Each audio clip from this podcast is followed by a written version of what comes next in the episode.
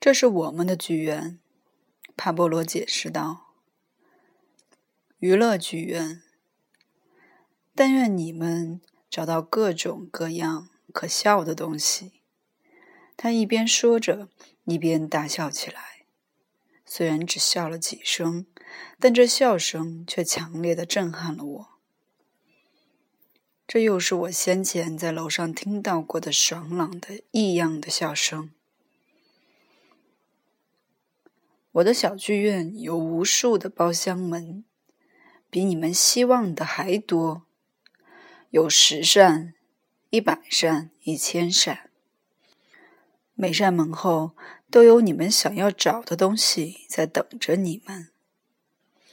这是一间漂亮的画室，亲爱的朋友。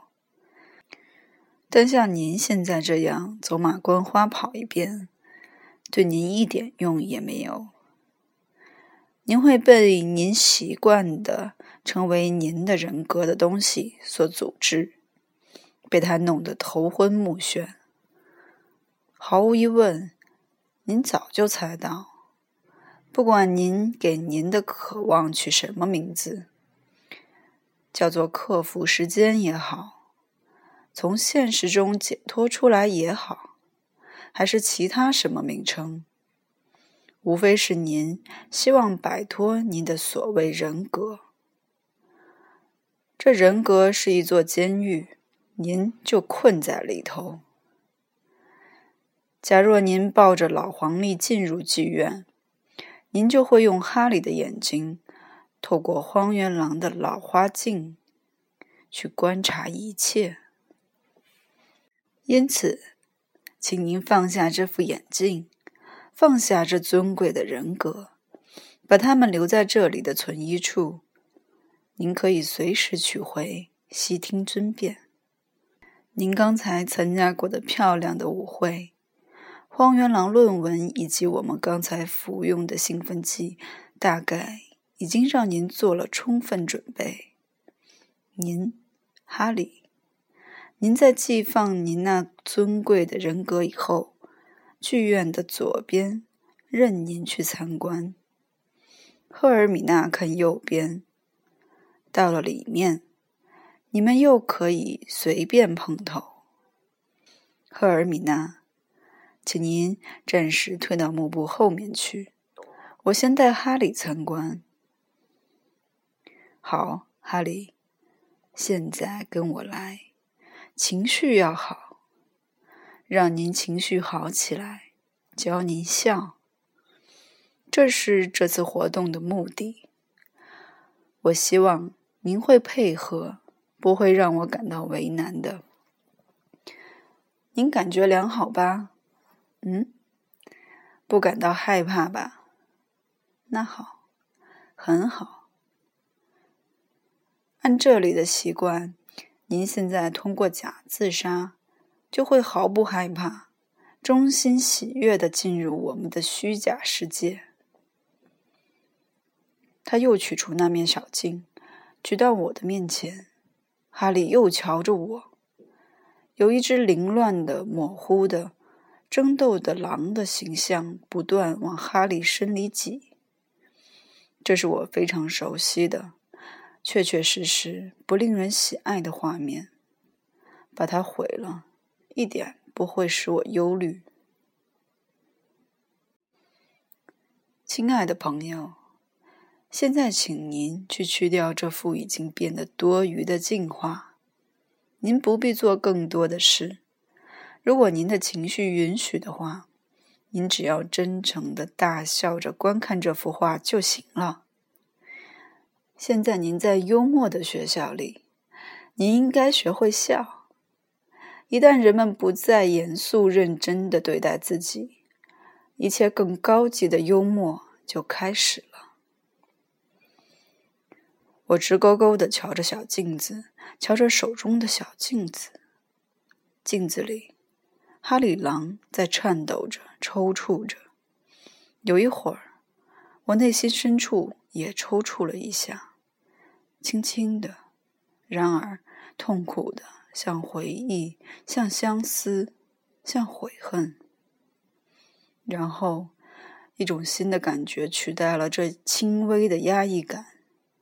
这种感觉类似人们用从可卡因麻醉的口腔中拔出一颗牙时的感觉。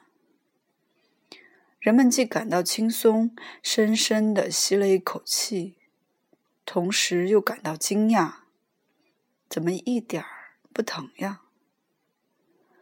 同时，我又感到非常兴高采烈，很想笑。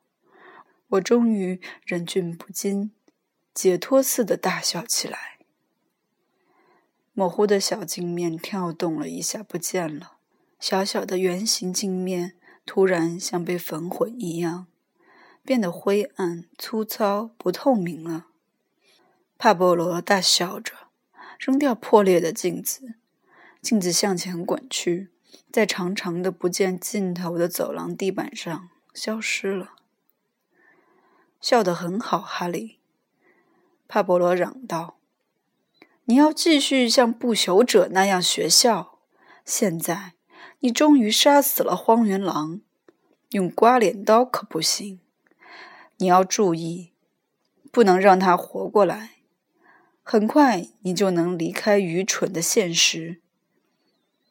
以后一有机会，我们就结拜为兄弟，亲爱的。”你从来没有像今天这样让我喜欢过。如果你认为很重要，那我们可以讨论哲学问题，可以互相争论，谈论莫扎特、格鲁克、柏拉图和歌德，来个尽兴畅谈。现在你会理解以前为什么不行。但愿你成功。祝你今天就能摆脱荒原狼，因为你的自杀当然不是彻底的。我们是在模具院里，这里只有图画而没有现实。请你找出优美有趣的图画，表明你真的不再迷恋你那可疑的人格。如果你渴望重新得到这种人格，那只要往镜子里瞧一眼。就够了。我马上可以把镜子举到你面前。不过你知道那句给人智慧的老话：“手里的一面小镜比墙上的两面大镜还好。”哈哈哈！他又笑得那么美，那么可怕。好了，现在只需举行一下有趣的小小仪式。你已经扔掉了你的人格眼镜，来，现在对着一面真正的镜子瞧一瞧，它会让你高兴的。他大笑着对我做了几个可笑的表示亲昵的小动作，把我转过身。这时，我面对的是一堵墙，墙上挂着一面大镜子，我在镜子里看着我自己。在那短暂的一瞬，我看见了我如此熟悉的哈利，看见他那张明朗的脸，他情绪异常好，爽朗的笑着。可是我刚认出他，他就四散分开了。从他身上画出第二个哈利，接着又画出第三个、第十个、第二十个。那面巨大的镜子里全是哈利或哈利的化身。里面的哈利不计其数，每个哈利，我都只看见闪电似的一瞬。我一认出他，又出来一个。这数不胜数的哈利中，有的年纪跟我一样大，有的比我还大，有的已经老态龙钟，有的却又很年轻，还是个小伙子、小学生、孩子。五十岁的和二十岁的哈利在一起乱跑，三十岁的和五岁的，严肃的和活泼有趣的，严肃的和滑稽可笑的，衣冠楚楚的和衣衫褴褛的，以及赤身裸体的，光头的和长发的，都搅在一起乱跑。他们每个人都是我。每个人，我都只看见闪电似的一瞬。我一认出他，他就消失了。他们向各个方向跑开，有的向左，有的向右，有的向镜子深处跑，有的从镜子中跑出来。有一个穿着雅致的年轻小伙子，哈哈笑着跑到帕波罗胸前，拥抱他，跟他一起跑开了。一个十六七岁的英俊少年，是我特别喜欢。他像一道闪电似的飞快跑进走廊，急切地看着所有门上的牌儿。我跟着他跑过去，在一扇门前，他停住了脚步。我看到上面写着：“所有的姑娘都是你的，投入一马克。”可爱的少年一跃而入。头朝前跳进头前口，在门后消失了。帕博罗也不见了，镜子也消失了，那不计其数的哈里形象都无影无踪。我觉得现在就只剩我自己和剧院，任我随意观看了。我好奇地走到每扇门前，挨个儿的观看。在每一扇门上，我都看见一块牌儿，上面写的都是引诱或许诺的字样。一扇门上写着：“请来快活的狩猎，猎取汽车。”这几个字引诱了我。我打开窄窄的小门，走进去。我一下进入了一个嘈杂繁忙的世界。公路上，汽车在奔驰。其中一部分是装甲汽车，在追逐行人，把他们碾为肉酱，把他们逼到房子的墙上压死。我立刻明白了，这是一场人与机器的搏斗，这是一场期待已久、早有准备、人们早就为之担忧的搏斗，现在终于爆发了。横七竖八的到处躺着死人。躺着被压得缺胳膊少腿的人，到处是撞坏的、扭曲的、烧毁的汽车。混乱的战场上空，飞机在盘旋，到处都有人从房顶上和窗户里用猎枪和机关枪向飞机射击。所有的墙上都粘着粗犷的、五颜六色的、刺眼的标语牌，巨大的字母，鲜红鲜红的。像燃烧的火炬，这些标语号召全国人站在一边，奔赴反对机器的战场，去打死脑满肠肥、穿罗着缎、散发出香气的妇人，砸毁他们那些咳嗽似的排放着废气、魔鬼般的嗷嗷乱叫的大汽车。这些妇人。借助机器榨干了别人身上的每滴油。标语牌号召全国去点火、烧毁工厂，清理出些许受尽折磨的土地，减少人口，让土地长出青草，让落满尘垢的水泥世界又变成森林、草地、荒原、溪流和沼泽。相反。另外一些标语牌画得非常漂亮，非常优美，色彩柔和，文字非常巧妙和风趣。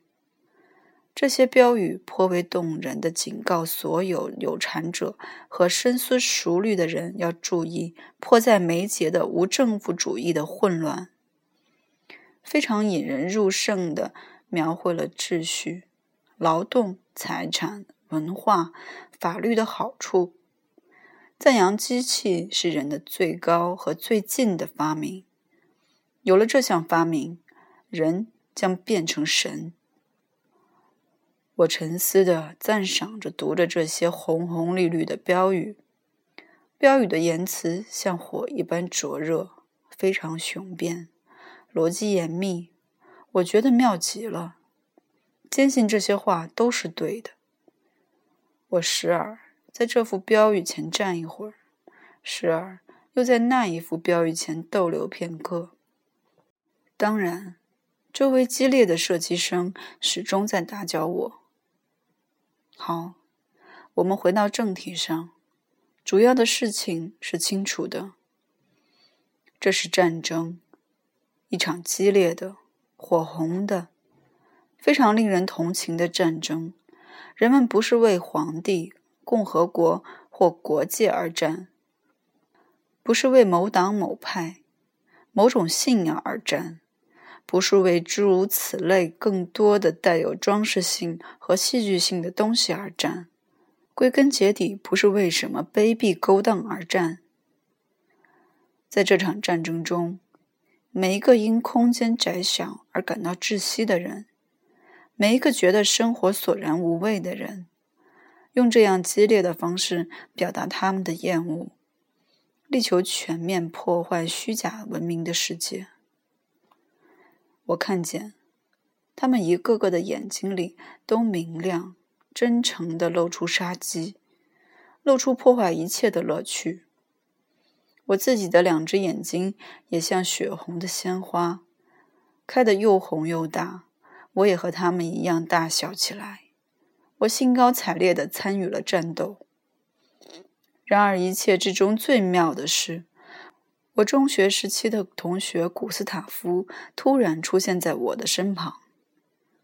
他是我童年时代的朋友中最调皮、最结实、最有生活乐趣的朋友之一。几十年来，我一点不知道他的踪影。当我看见他眨着浅蓝色的眼睛向我示意时，我顿然心花怒放起来。他招呼我。我立刻高兴地向他走过去。啊，天啊，古斯塔夫！